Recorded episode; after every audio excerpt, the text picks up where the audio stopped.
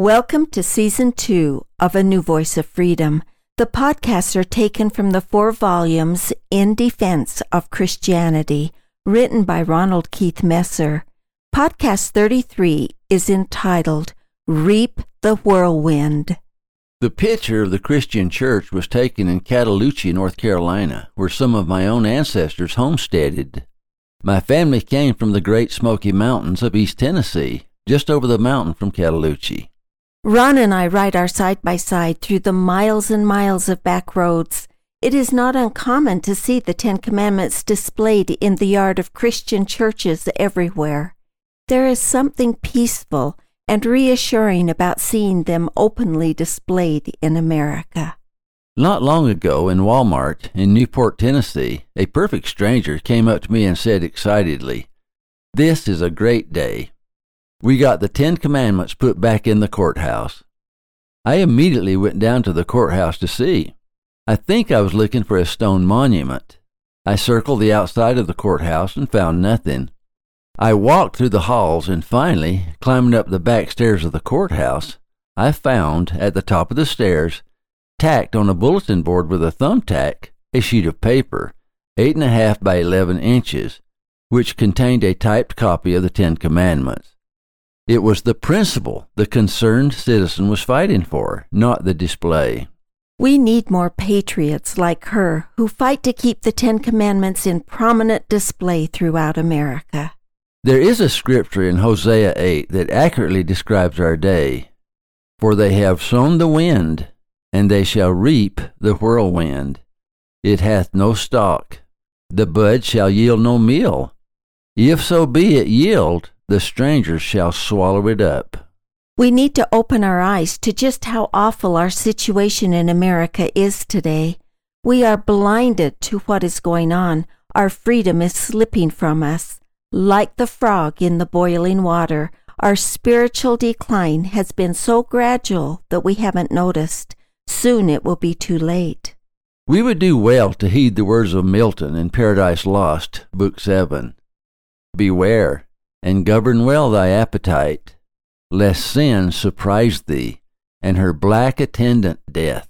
If the majority of citizens turn against God, then our laws will grow out of sync with the Ten Commandments or laws of God, called the law of liberty.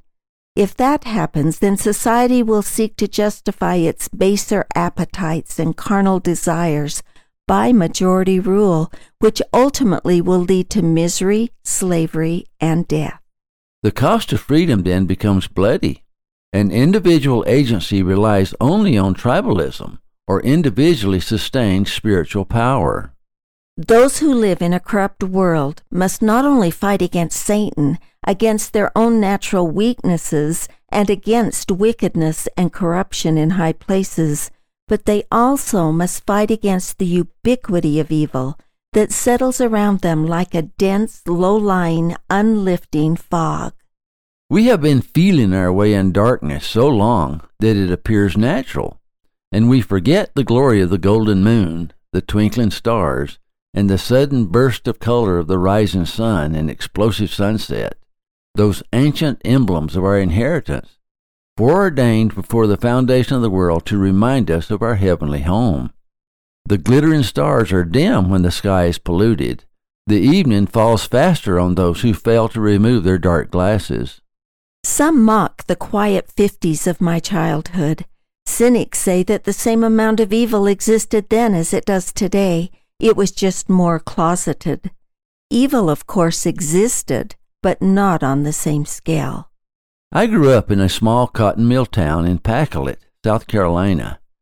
We had a skeleton key, which we kept under the mat, that fit every house in the neighborhood. Their skeleton keys were also kept under their mats. It was a tradition. No one locked their doors or windows. It was a quiet time, and people felt safe. There is something to be said for intelligent censorship and screened lives. When I was a child, one had to look for places to sin. Today, people must look for safe places to hide from sin. Mothers are paranoid of all strangers, and children must be guarded constantly.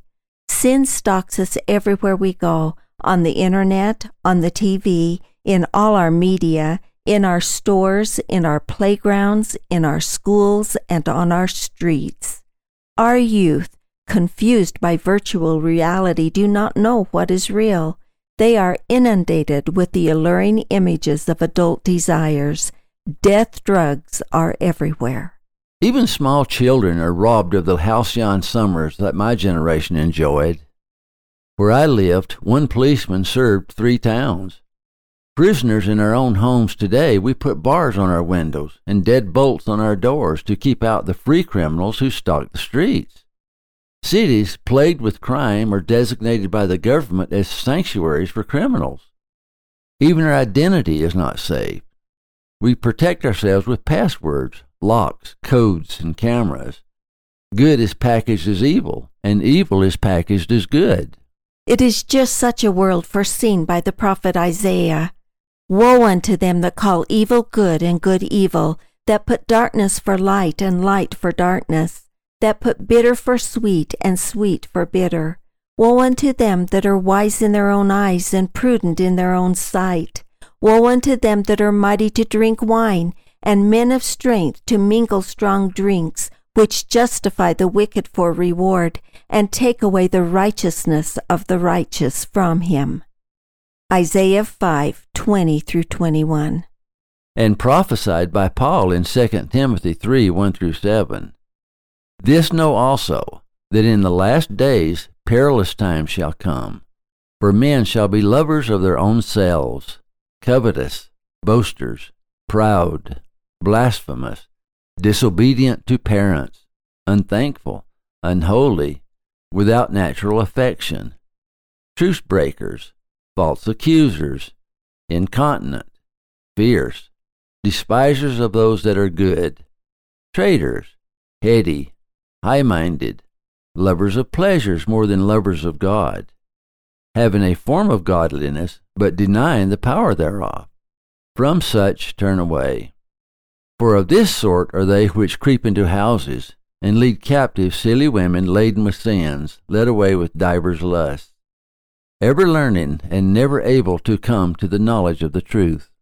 In Ephesians 6 10 through 18, the Apostle Paul teaches us how to prepare against the evil tide. Finally, my brethren, be strong in the Lord and in the power of his might. Put on the whole armor of God, that ye may abide to stand against the wiles of the devil. For we wrestle not against flesh and blood, but against principalities against powers, against the rulers of the darkness of this world, against spiritual wickedness in high places.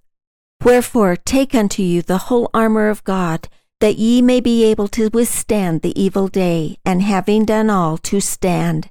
Stand therefore, having your loins girt about with truth, and having on the breastplate of righteousness, and your feet shod with the preparation of the gospel of peace. Above all, taking the shield of faith, wherewith ye shall be able to quench all the fiery darts of the wicked, and take the helmet of salvation and the sword of the Spirit, which is the word of God, praying always with all prayer and supplication in the Spirit, and watching thereunto with all perseverance and supplication for all saints. As with the ancient cities, if there comes a time when the wicked outnumber the righteous, freedom dies, and all struggle under the convoluted consequences of gargling sin, which, like a polluted river, flows slow under the thick sludge of curdling immorality. Today, we are threatened with the deadly virus of COVID 19. But there is even a more deadly virus afoot that can destroy our liberty. Who can doubt that both temporal and spiritual viruses are proliferating today that tomorrow may be incurable? Thank you for listening. Watch for our next podcast. In Defense of Christianity is available at ronaldmesser.com.